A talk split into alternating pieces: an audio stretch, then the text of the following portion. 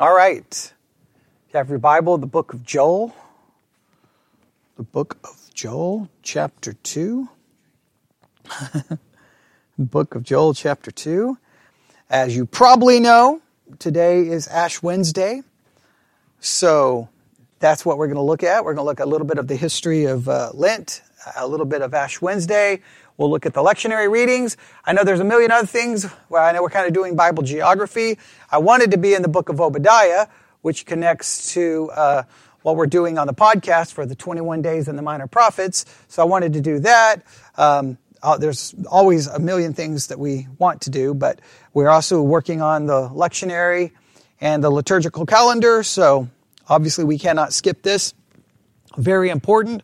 So the book of Joel is the first reading. We'll go through the readings in just a moment. The, the readings for this evening. The book of Joel, chapter 2. Uh, then it's a reading from the second letter of St. Paul to the Corinthians, chapter 5. And then it's Matthew chapter 6, verses 1 through 6, 16 through 18. And the psalm is Psalm 51. And if you put all that together, you get a good idea of what Ash Wednesday is about if you do not know. But we'll do a little bit of, of, of study and a little bit of just kind of a little bit of history and a little bit of idea of the basic concepts, all right? So Ash Wednesday kicks off what? Lent. Lent lasts for 40 days, right? Okay, so that, that, so we're going to talk a little bit about Lent and the season of Lent because it starts with Ash Wednesday. The season of Lent is a period of approximately 40 days, excluding Sundays. Sundays are not counted in those 40 days, okay? Excluding Sundays. It is observed by many Christian denominations as a time of repentance, fasting, and preparing for the celebration of Easter. All right? So it's a focus on repentance, fasting, and preparing for Easter. All right? The early practices, the observance of Lent can be traced back to the early centuries of Christianity, where it was initially a period of preparation for new converts before them being baptized on Easter Sunday. So if you're a new convert and you wanted to be baptized on Easter, you had to go through a period of being par- be, well, fasting and preparing, right? Preparing. So there'd be a time of instruction, a time of fasting, and a lot of things that go along that line. Which again, I know we talked about this when we studied a little bit about baptism in the early church, right? I remember we said, well, that if, if you have to go through a period of fasting and preparing, that kind of eliminates what from being baptized? Infants. Remember we talked a little bit about that? Okay. All right. So, uh, this preparation involved fasting, prayer, and instruction. So there were three things. And remember we talked a lot about some of the things they had to do. Remember? And then some of it were like, wait, what is going on here? Like it was, put it this way. All the people who say, I mean, remember my main argument when we covered that is all the people are like, well, the early church baptized babies. And I'm like, well, the early church did a lot of things in baptism and in a convenient you threw out uh, yeah, you threw out the nudity, okay? You threw out all this, but you still want to make an argument. Well, we baptized babies because the early church did. Well, let's go back and do everything the early church did when it dealt with baptism. You're not going to do any of that. Okay. Nobody would get baptized. Okay. I think in some cases, yeah, obviously there were some traditions who did that. Yes. So then you would have to wait, especially for a new convert, especially, for, you know. Yes. Yeah, it could be a whole year of preparing, right. So, so that, so just, I just always find it funny, but everyone does it. Let's make sure we do, everyone does that. Everyone will say, I want to go back to the early church. And you'll be like, well, great, let's go back to the early church. Sell all of your possessions and give the money to the church. Well, no, I don't want to do that. okay. Hey, let's meet every day. Well, I don't want to do that. Okay. Isn't it funny how we always want to say we want to go back to the early church until then, then everybody's like, no, I don't want to. Well, then stop talking about it. Stop talking about it. All right. So it, it dates back to the early centuries of Christianity where that's, that's basically what it was for. Over time, this is the, its development. Over time, the observance of Lent expanded to include all members of the Christian community, not just the new converts, because at the beginning it was like, if you're a new convert, you're going to be doing this. Then it kind of expanded to everyone, right? They're like, hey, this is good for everyone. Uh, the, and not just newcomers. The 40 day duration of Lent reflects the 40 days that Jesus spent fasting in the wilderness before the beginning of his ministry. So then it becomes very much linked together. Jesus spent 40 days in the wilderness. And so we, during Lent, or, or the early church would say we, the early church would have said that we are going to unite ourselves, in a sense, to those 40 days. We will fast as he fasted, not obviously probably the exact same way, but we will fast. And then we will then consider and think about how we are tempted, our battle against sin, and those, t- and those are kind of the themes that begin to emerge, which makes perfect sense, right? Uh, I, again, a lot of times when you deal with Lent or Ash Wednesday, people get all, it's Catholic, it's Catholic. Same thing some people will do with Christmas. I, my, my argument has always been, is the story of Jesus in the wilderness in the Bible? Yes. Is it a 40 day period? Yes. So if we spend 40 days focusing on similar themes and similar ideas, I don't care if the Catholic Church did it, I don't care who did it. I've got a biblical reason to do it. Does the Bible speak of the birth of Christ? Yes. So celebrating that, I don't care which day you pick on the calendar. The issue is what I'm, what am I celebrating? Am I celebrating the birth of Christ? Right. That's the issue. That's, that's the issue. Does the Bible speak of the resurrection of Christ? Yes. I'm not going to get caught up on when it's picked, what are we celebrating? And as long as we're celebrating those biblical events and thinking about those biblical concepts, the rest of those arguments always seem so frivolous and, and doesn't, I don't know what you're trying to do at that point, all right? Other than just finding something else to argue about where, where we've already got plenty, all right? So that's uh, so it's a 40 day duration of Lent reflects the 40 days that Jesus spent in the wilderness. So there's kind of the the origin goes back early church for uh, converts to prepare for baptism. Then it developed over time to include everyone. All right, and here's some of the key principles. Right, key principles of Lent. Number one, repentance. Lent is a time for introspection and acknowledging one's sin seeking forgiveness, and turning back to God with a contrite heart. It's supposed to be an, an intensive time of examining oneself for 40 days, looking to see where things are not right with you spiritually, and then repenting, changing your mind about that, trying to turn from it. Really, just an, an, an intensive time of repentance for 40 days. Now, some people say, well, what good is 40 days? Well, it's better than no days. right? Okay. It's better than nothing. So if for 40 days I'm really focusing on that, I mean, we all need 40 days to look to our lives and see where, where things could be better, right? Prayer. Uh, Lent emphasizes the importance of prayer as a means of, de- of deepening one's relationship with God, seeking guidance and strength, and expressing gratitude. So, in other words, for 40 days, you're spending a lot of time examining yourself. And then I would argue this way the more I examine myself, the more, the more I should realize what? I need God. Right? The more I examine myself, I know that I need what? God's mercy, God's grace, and God's forgiveness. And if we confess our sins, He's faithful and just to forgive us our sins and cleanse us from all unrighteousness. So really, the, the time of repentance and self-examination should lead to prayer. And we pray to God about our sins and our shortcomings and our failures and our struggles. And maybe, maybe next year we're going to be talking about the exact same ones, but at least it's a time to acknowledge and struggle with it. Three, fasting. Fasting during Lent involves abstaining from certain food or activities as a way of practicing self-discipline, focusing on spiritual matters, and identifying with the sufferings of Christ. Now, I know usually Protestants make fun of Catholics because a lot of times Catholics for their 40 day fast will give up something, right? And it may seem insignificant and we laugh at them. That's so stupid. They're giving up chocolate. What a ridiculous thing to do. I, I don't know why we always want to mock what someone is doing. If someone's trying to give up anything, that is, they're doing what? denying themselves. And if you deny yourself anything, that's a good spiritual discipline because we are called to do what? Die to self, deny self, and not follow self. Now, do, does any of us ever pull that off in any significant way? Not even close. But guess what?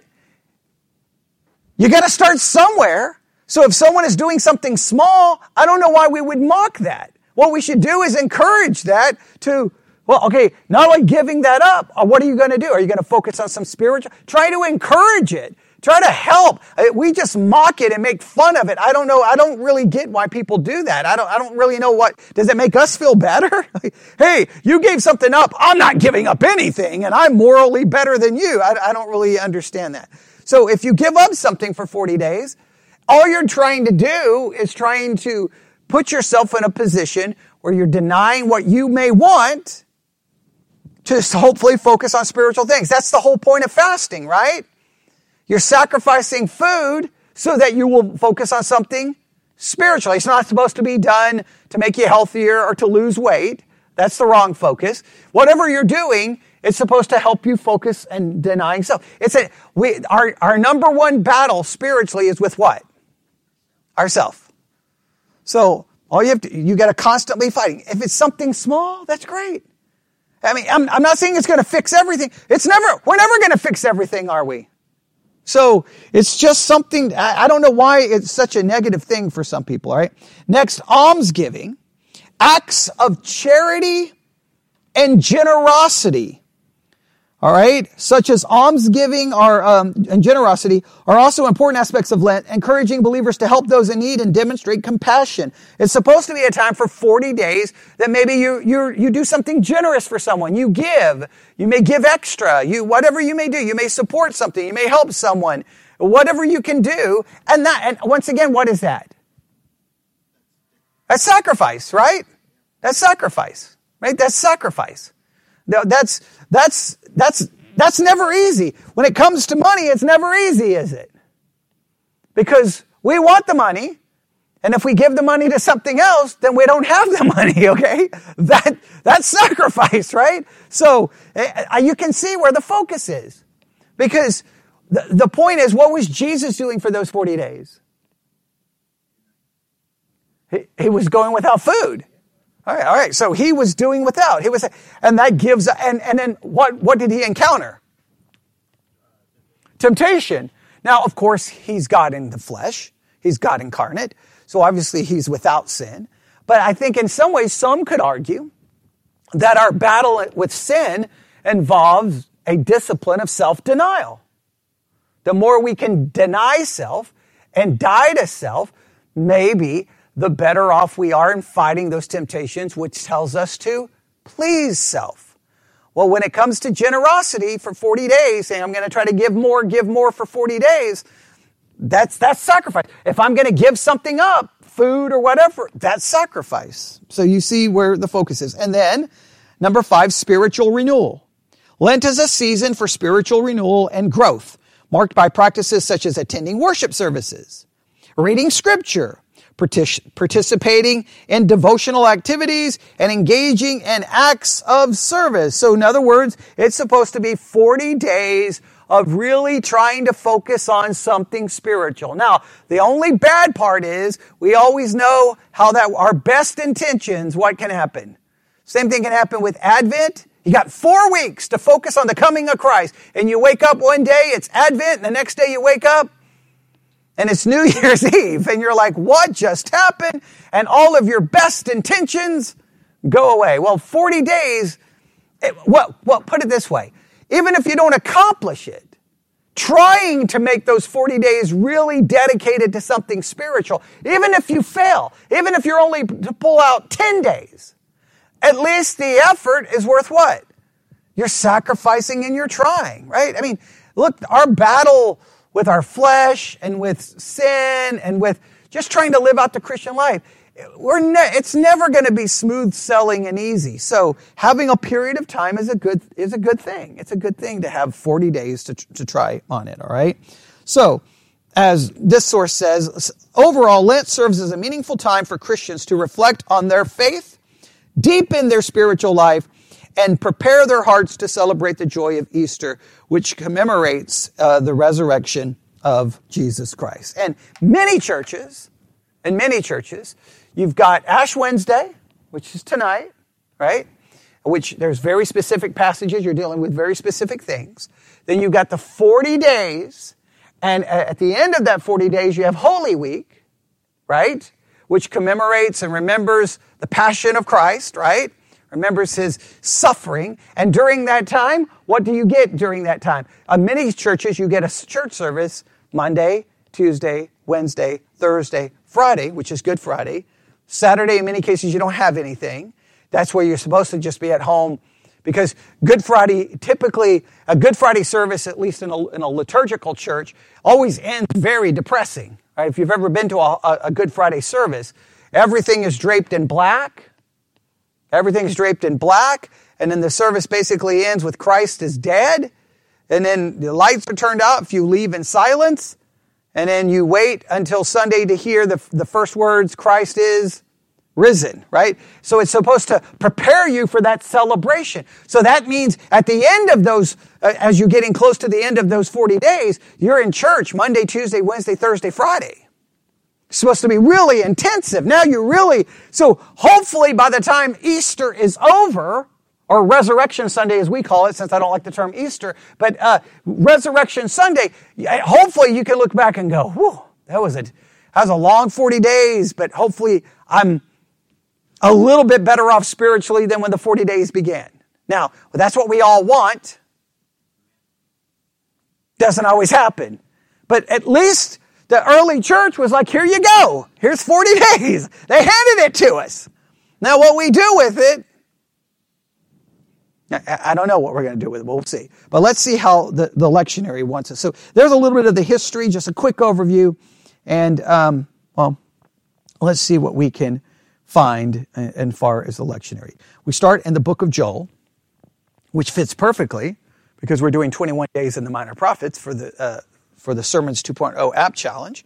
So here's Joel chapter 2. And they want us to start in verse 12. They want us to start in verse 12. All right? You ready? Joel chapter 2, verse 12. Therefore also now saith the Lord, turn ye even to me with all your heart and with fasting and with weeping and with mourning and rend your heart and not your garments and turn unto the Lord your God, for he is gracious and merciful, slow to anger and of great kindness, and repenteth him of the evil.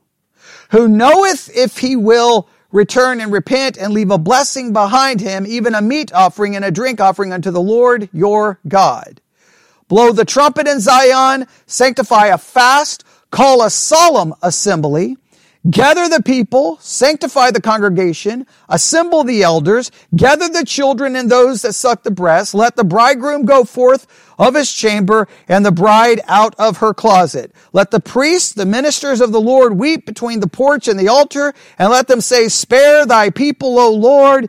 Give not thine heritage to reproach that the heathen should rule over them. Wherefore would they say among the people, where is their God? And then verse 18, then will the Lord be jealous for his land and pity his people. Now, we could spend a lot of time looking into the, um, the context here and everything about it, but the main thing we need to take from this is this is a clear call to repentance, but it's a call to repentance that's very specific. All right. So let's, let's look at this. All right. Let's just, I know we should just go to the next reading, but just look at this carefully. All right. Start with verse 12. Therefore also now saith the Lord, turn ye even with all your heart and with fasting and with weeping and with mourning. Now, I don't know if we ever turn with all of our heart, but I think the emphasis is this. This is what I want you to take from that. This is an internal turning, not a mere external turning. Internal, not external. Okay? And you're going to see that as we go through the next couple of verses. And everybody understands an internal and an external turning. External, you can be like, I'm so sorry. I'm not going to do this again. And you can try to do, you can try to do things externally, but internally, you're thinking, I don't care about any of that. It's, it's calling for you to feel it, for you to want it, to desire it. That's why it talks about, what else is talked about there? Not only with your own heart, what else is mentioned? You got the fasting, which would be external, but notice, well, no, the verse 12. Weeping and mourning. In other words, this is something that's internal. Emotions arise from where? Inside. This is an emotional, truly turning from an is And, and uh, so many times in our Christian life, we, so many things we do, let's be honest, a good portion of the Christian life is lived where? Externally. Right? We know what to say. We know the words. We know how to act. We know how to put on the, we, we walk around, I always use the term, our fig leaves. We know how to cover ourselves, put on a robe of self-righteousness. We're good at that. Sometimes inside, we're nowhere close to what we appear to be externally. So sometimes we've got to come face to face with, face to face, not with what we've put, put forth to everyone to see, but what's really going on inside. And sometimes nobody wants to look inside. Right? It's that closet where we've thrown everything in and nobody wants to open it. But sometimes we, we have to. It, it's calling for something deep. And then this is where we know. Look at verse 13 rend your heart and not your garments. Anyone can rip their clothing. Anyone can say, Oh, I'm, I'm repenting, so let me tear my garment. That looks good, but it's of no value if the heart's not in it. Now, one of the, one of the reasons sometimes people criticize Catholicism for Ash Wednesday and all is they say it's just external ritual. It can be external ritual. But let's make it very clear. It, liturgical churches aren't the only one who can be guilty of external ritual, right? Anyone who walks into a church building, you can, how many times have you been at church externally, but internally, you had no desire to be there, no wanting to be there, and you were somewhere else? Okay. We've all been there, right? We've all been there. And so, this is calling for something deep. And it says, turn unto the Lord your God, for he is gracious and merciful and slow to anger and of great kindness and repenteth him of the evil. The good reason that we should turn and repent is because there's a God of mercy and grace who will forgive us. And that's where we should run to. Right? That's where we should run to. So what, what it, what we, when we start with Ash Wednesday, what it is a time to do is to look internally until we are so broken by what's internal that we turn to God and in a real way, not just in a external way. Does that make some kind of sense? And I think that this is going to be, I think this is going to be a, uh, a theme that may emerge, all right? So we have that in uh, Joel, all right? Now, I, I, know the psalm is next, but it's not one of the readings, so we'll actually go to the readings. Go to Second Corinthians chapter 5. 2 Corinthians chapter 5.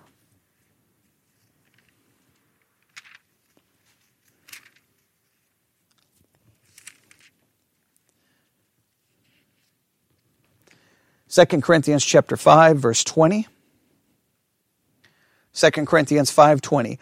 Know then we are ambassadors for Christ, as though God did beseech you by us. We pray you in Christ's stead, be ye reconciled to God. Verse 21, for he hath made him to be sin for us who knew no sin that we may, we might be made the righteousness of God in him. Now make sure we understand this. This verse has been misinterpreted many ways. We understand this is dealing with which theological term? What theological word should you put next to that verse to, to, to ensure that it's not misunderstood? Imputation, imputation. He has made sin. How was he made sin? My sin is imputed unto him. right? So my, my, he, he is seen as guilty even though internally he's not guilty, right? It's not like he became a sinner, but he's declared to be a sinner and then that sin is punished on him. And then guess what happens to us? We might be made the righteousness of God in him. We are made righteous, not, everyone say it with me, not practically. We are made righteous positionally. We are made right positionally because internally we still have a major problem, sin. That's why we have to constantly be trying to repent internally because we have an internal problem called sin. So guess what? Ex- positionally, what are you? Righteous. Practically, you're a sinner trying to do what? Repent, be, and you're fighting against that internal sin. I, that I cannot, I don't, I do not understand why Christians cannot comprehend that there is a positional reality and a practical reality. And what's the easiest verse to prove there has to be a positional and practical reality? What's the easiest verse to prove there has to be a positional and practical reality or the Bible literally makes no sense? What verse?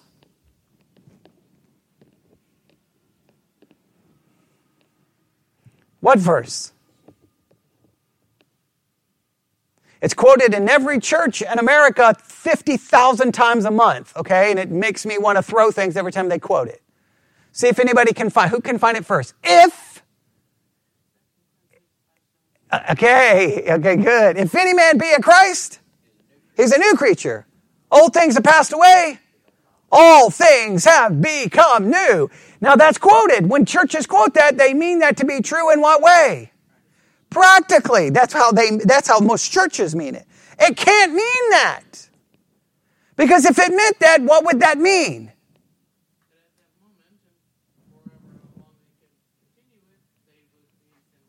You would be sinless because you're new and the old is gone. I don't know why Christians quote that. I got that got quoted to me probably the first night I got saved at First Baptist Church, Tuscola, Texas, or within the first week. Hey, in fact, I was, I had a memory package of scripture and I was told that I'm a new creature. The old gone is all new. And I kept struggling with that because the old wasn't gone. It wasn't gone. I trust me, it wasn't gone, okay? It wasn't gone, all right? It wasn't. I, it's still not after all of these years later, right? I may, I may be just a few miles from that building, but the teenager who was in that building and the adult standing behind this pulpit, we're still both sinners. I know y'all may look greatly disappointed, but the same is true of you. So guess what? That verse proves there has to be a positional and practical reality. Because it says I'm a new creature. How am I a new creature? In Christ. In Christ, the old is gone and everything is new. Positionally. Practice, practically, we're still the same old sinners with the same old sinful nature. Now, I can't speak for you. I don't, but you go back to when you were first saved and where you are today. You may not be committing the exact same sin, but there's very similar sins or same categories of sin that you probably still struggle with. And some will say you're not saved as they lie to themselves that they're better than you. Which anyone who ever gets into that argument, it always drives me crazy. Like, why are you arguing with me and getting mad? I'm not telling you to go not live your Christian. If you think that you can do it, just go do it. And then just look at the rest of us like, you poor lost sinners. I'm so much better than, uh, I think I remember a passage of scripture about that, right? I thank thee, God, that I'm not like these other people. I thank you, Lord, that I'm not an extortioner. I'm not an adulterer. I'm not a fornicator. Who went home justified that day? Yeah, the one who didn't deny being those things. Meaning, meaning the justified person was those things. I don't know how lordship salvation doesn't understand that. The one who claimed not to be all those things was the one who was guilty because self-righteousness is not the answer. All right. So that, that verse is very important. All right. Then chapter six, verse one. Chapter 6 verse 1, I almost lost my ver- voice right there. Chapter 6 verse 1, we then as workers together with him beseech you also that you receive not the grace of God in vain. For he saith, I have heard thee and a time accepted and in the day of salvation have I succored thee. Behold, now is the accepted time. Behold, now is the day of salvation. All right. And so the point is, our hope in salvation is in what? That he became sin for us so that we might become righteous and not becoming righteous in a practical way. Okay? Just, please remember, if, man, so many people quote that as if we become righteous in a practical way. That is the most re- if that's the case, then we would all be sinless because his righteousness is perfect. So then we would have, so no, that's not what that is referring to. Okay. So now chapter six of Matthew. chapter six of Matthew.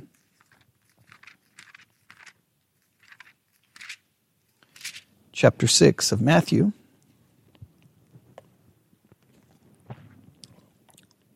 All right, so, and the Joel one, it's about repentance, and it's about an internal repentance. Corinthians sets up how we're saved. Once we see our sin, how are we going to be saved? By looking to someone who became sin for us so that we can gain the perfect righteousness. And that perfect righteousness is not in what we try to do, but in what Christ accomplished, okay? So now what is Matthew going to do with all of this? Well, look at Matthew chapter 6 verse 1. Take heed that you do not your alms before men to be seen of them, otherwise you have no reward of your Father which is in heaven. Now stop before we even continue. Immediately, where is Matthew going with? He's not the external not the external, not the external, not the external. All right. And then look at verse 2. Therefore, when thou doest thou alms, do not sound a trumpet before thee as the hypocrites do, in the synagogues and in the streets, that they may have glory of men. Verily I say unto you, they have their reward.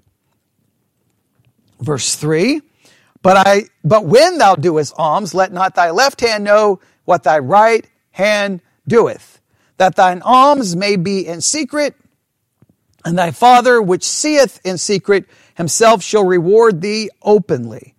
And when thou prayest, thou shalt not be as the hypocrites are, for they love to pray standing in the synagogues and in the corners of the streets, that they may be seen of men. Verily I say unto you, they have their reward. Verse 6. But thou, when thou prayest, enter into thy closet, and when thou, when thou hast shut thy door, pray to thy Father which is in secret, and thy Father which seeth in secret shall reward thee openly. Right? Then I want us to jump to verse 16. Verse 16. Moreover, when you fast, be not as the hypocrites um, of a sad countenance, for they disfigure their faces, that they may appear unto men to fast. Verily I say unto you, they have their reward.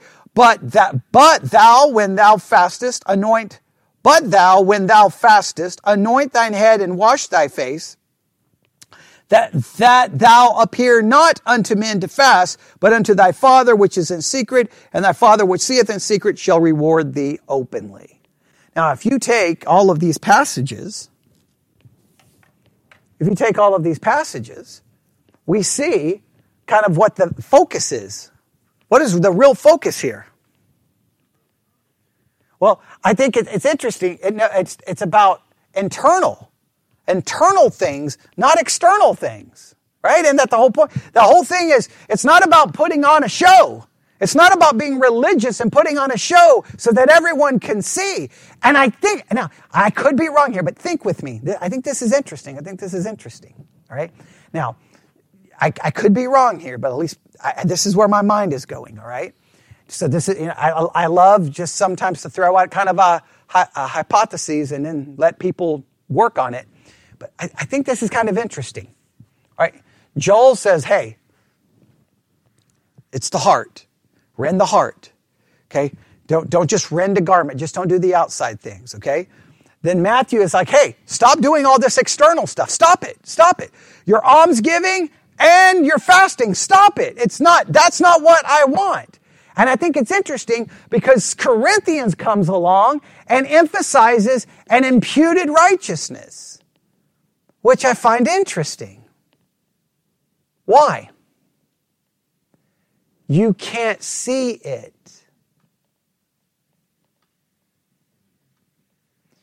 You can't see it.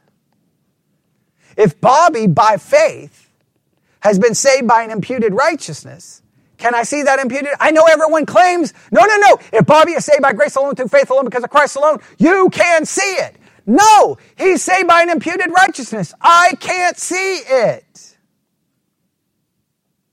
Correct?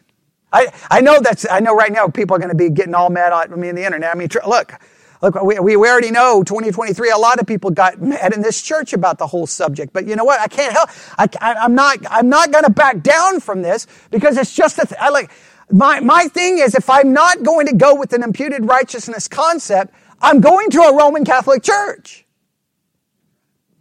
I'm not going to play pretend I'm not a Catholic when I'm teaching Catholicism.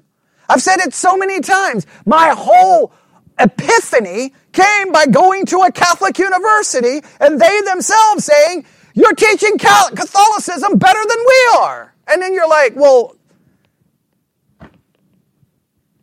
I got two choices. Be a Catholic or go back to the Protestant Reformation. And what was the whole Protestant Reformation arguing? Imputed versus infused. It's literally in the London Baptist Confession of Faith, which has been the confession of faith in this church from pretty much the beginning. And yet you try to emphasize the imputed and then someone gets mad and they're really arguing for the infused. I'm like, that goes against the very confession you said you believe when you were a part of this church. Like, it makes no sense to me. Like, yeah, you can tell I can get fired up about this. But that's the whole point. An imputed righteousness, can you see it? Let me state that again. Can you see an imputed righteousness? You cannot, because if you could, it wouldn't be imputed. Imputed doesn't change you. I know that that is anathema to most people listening, but it, it's infused. If it's infused, what should I expect? I, I should see it because it's been infused. And then the Catholicism says it's been infused, and then you must cooperate with it, and then they are there to help support it and sustain it and feed it and strengthen it. That's why you need them. You can't go. You got to have them because they have the sacraments. So the sacramental system is there to strengthen and feed the infused righteousness. Okay, well, we don't believe that. That was Luther's whole argument is that we are, we are a saint and a sinner at the same time. Well, what does he mean by that? How am I a saint? and the imputed righteousness, right? I'm a saint because of imputed, but I'm a sinner because imputed righteousness doesn't change the sinner. Right? I just find it interesting that these verses are put together because it's like, stop worrying about the external. It's the internal, right? Well, guess what? Even when it comes to imputed righteousness, the external doesn't prove anything. Many in the last days will say, Lord, Lord, didn't we do this and didn't we do this and didn't we do this and didn't we do this? And he says, depart from me for I never knew you. Remember we had, well, if I remember correctly, I think it, I think this, that verse bothered Sarah as much as it bothered me because I, I was like, well, wait a minute. That means even our good works doesn't necessarily prove anything. And everyone says I'm supposed to look to my good works to prove something. Well, those people would have proved it more than me because they were literally casting out demons and doing all these mighty works in the name of Jesus and they weren't even saved. Therefore, works don't prove salvation. What proves salvation? Faith in the finished work of Christ. Now, do we want to believe that that faith sh- should produce some change? It should. We, oh, because, because we change our mind, right? And now we acknowledge that this is a sin and now we're trying to fight and we're battling. Joel talks about it, right? Repent. Rend your heart. Turn back to God. We're always trying to do that, correct? But guess what? We're going to do it over and over and over because the sinful nature is not done away with. I just think it's interesting the way these readings are put together. We have these very distinct parts. So if we want to take some themes away from tonight are very simple. Number one, what we have to do is examine ourselves and see our sin. And when we examine ourselves and see our sin, where should we run to? Christ.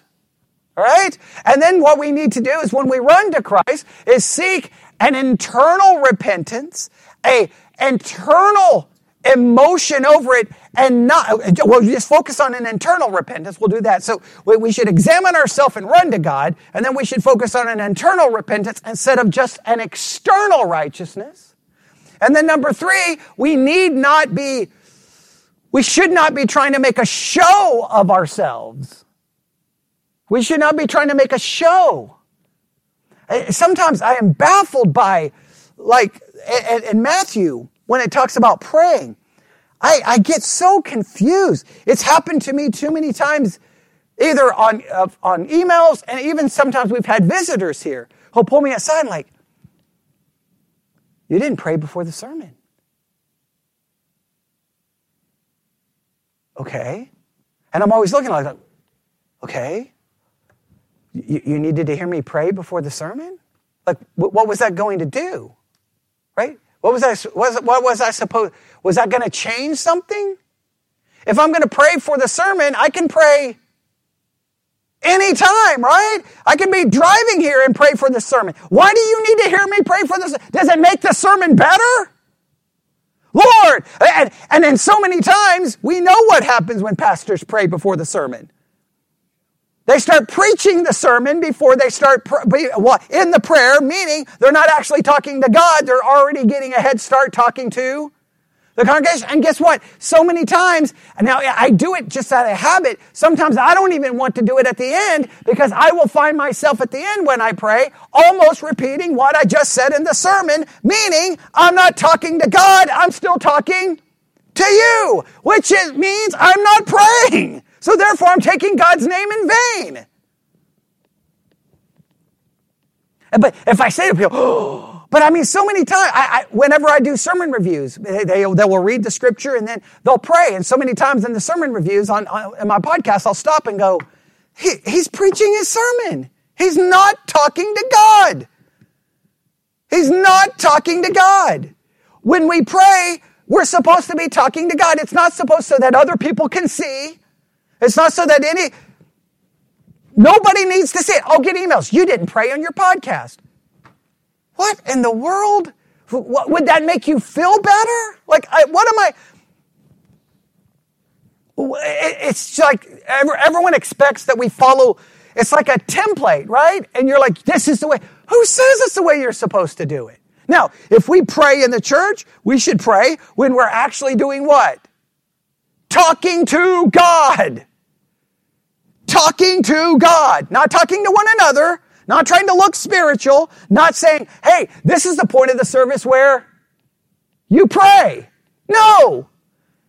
Same thing with before a meal. If you're not really talking to God before you pray, don't pray before a meal if all you're doing is just doing something that you've been doing. It's just a, no, are you really talking to God? If you're not, then don't do it. Right? Don't you hate if someone's talking to you and you can tell that they're not really talking to you? That, they're really, they're not really even focused on you. They're, they're talking to themselves or whatever the case may be. Or they're just doing it because they feel like they have to. And you're just kind of like, you know, you can just stop now because, you know, you're not really talking to me and I'm not really listening to you. So, you know, maybe we can just go our separate ways now. Okay. So like, no. So we can, we've got to avoid the external trappings we got to avoid the external trappings, okay? So we need to see ourselves, then we need to turn to God internally, and we need to avoid external performance based religion, where we're performing for whatever reasons. And most of the cases when we're performing externally, we're doing it for what purpose? For our own self, to make us feel good, see, seem good, Whatever, in many cases, we're doing it to cover up what's really inside. Sometimes it's a cover. Instead of just being honest and going, hey guys, I don't know if you realize this, I'm a sinner just like the rest of you, right? That's far better to just be honest. But I think that, I think in a roundabout way, again, I know, I'm not saying this is what the lectionary had in mind, right? But I think it's fascinating that the Corinthians passage is about imputed righteousness. It's about imputed righteousness. Christ became sin for us. My sin was imputed to him. Could you see the, my sin on him? No, you couldn't see my sin on him. Now, you could see his suffering because that was the, you saw God's wrath poured out on him. You could not see my sin. Right? He wasn't like hanging on the cross, started cussing everyone out. No, he was forgiving people. He was still acting righteously even on the cross. But he had become sin because it was imputed. Right? And then by faith, his righteousness becomes mine. Guess what? If you could see, if his righteousness could be seen in my life, what righteousness would then you see? Thank you very much. You would see perfection. It would have to be. So what people say, no, no, no, no, no, no. His righteousness shows up our life in different ways. Don't stop. Don't start that because you're you are corrupting his righteousness. If his righteousness is showing up in your life, it's going to be perfect or it's not his. And it doesn't show up in our life in any meaningful way because even our good works are filthy rags. Why? Because they're tainted. They're tainted. Everything I do is tainted. Everything. And I, I, mean, I, I can try my best, but it's always corrupt in some way, shape, or form. It may not show its corruption completely externally because sometimes that corruption is where? Internally. That's why we need internal repentance because we're fighting an internal corruption.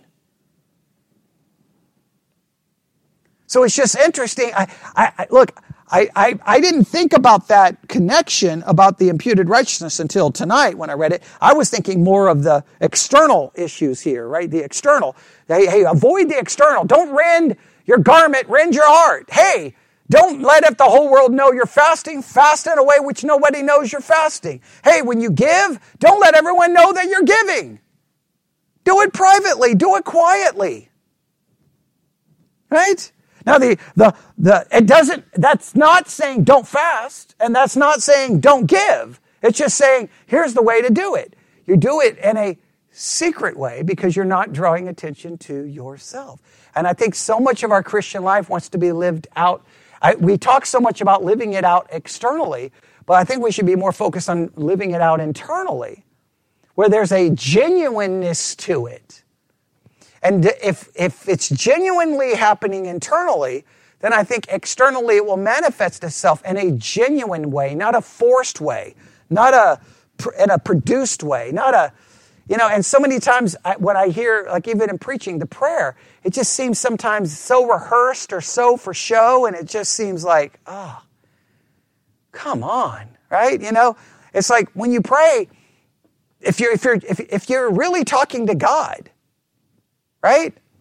What does that sound like? Like uh, if I'm a preacher and I and uh, my you, you know what my public I know I'm going to get some major pushback on this, but my public prayer should sound like what?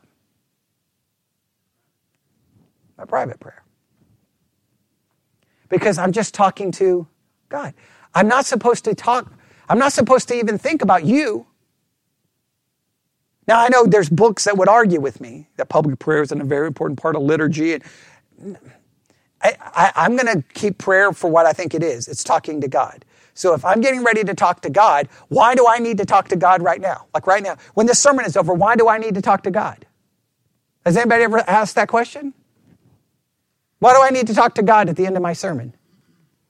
If, in fact, if I'm honest, you know what every preacher should pray at the end of their sermon?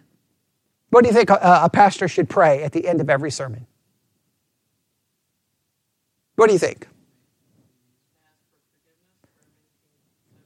That's probably what every pastor should pray is, Lord, forgive me because I just tried to preach your word as a sinful human being. And I probably either proved my own hypocrisy, I probably mishandled it, I probably didn't do things correctly. I didn't say things correctly. I may have said things out of anger. I may have said things in an incorrect way. I may have said things in jest that wasn't funny. I, there's a million different ways. I, every pastor, the end of their sermon should be, forgive me for what I've just done. Because as a sinful human being, I stood behind a pulpit and tried to preach your word. And I'm probably condemned by the very word that I just preached. I'm not really to worry about you. But most of the sermons are, Lord, help us see this. Or like, it, look, there's just pray, talk to God. If I'm the pastor praying, talk to God. You know what I'm saying? I'm not, I, I don't need to talk to God for you. I get, and you could say, I could do that, but really, it's up to you to take the sermon and talk to God about it, right? And so, I, I mean, I, that, that's, I can, I, am going to start a movement. It's going to be the new, how pastors should pray at the end of a sermon. They should pray a prayer of confession, seeking forgiveness. I, I wonder how many books I'll sell. Probably none, probably none. Probably people I think, probably people listening right now think that's the most ridiculous idea they've ever heard. But you know, the more I think about it, I think it's true. Because no matter what I do with the scriptures, I'm holding, sinful hands are holding the holy word Sinful mouth is proclaiming the holy word. Sinful mind is, procl- is trying to think about the holy word. The only thing I can do is, Lord, I am condemned by the very word I just preached. And I probably didn't handle it in a correct way. Forgive me. But I should do it seriously, not, not. And so I don't, I don't even need to do it in front of you, do I? I can do it on the way home. In fact, I should. In fact, most of the time, if I'm, especially by myself, that's usually when I'll talk to God, going, hey, that sermon was really trash and forgive me. And hopefully next time I'll do better. And maybe there'll be someone who'll come back the next time to hear me, right? You know, that's, that's all you can do, right? I got really frustrated or I really got mad or I really got upset. And, and, and all I can do is that. Now, you may be like, well, oh, I wish you would have done that in front of everyone. Well, really, it's me and God that needs to talk about it, right? Right? That's, that's really where it has to be. Right, exactly, right, exactly, right, right. Right, exactly, right. I mean, but so if we're going to talk to God, everyone talk, talks to God what, what, they need to talk to God about. But that's a good point. As if I have to confess how I preached it, you probably should confess how you listened to it or didn't listen to it, right? Or what you were thinking as you were listening to it. Like, I wish he would shut up because it's Wednesday night and I want to go home. And I understand that. I mean, there's nothing wrong with being honest with that, right? So, that's that Ash Wednesday begins with this map. At least this year, the readings are very much focused on not the external, the internal. And I think we just need a more internal Christianity and not the external show. And if it's more internal, then I can stop all of the showy stuff and just get real with God. Because I don't know how many times we're very real with God. Amen? All right. I'm not even going to pray because then guess what? I'll be doing exactly what I just said not to do. I, I can pray and confess, but if I'm going to confess how I handled this, I'll do it in the car on the way home. All right. So there is the, the readings for tonight, and hopefully um, they were helpful and beneficial. And uh, there you go. God bless. We'll stop.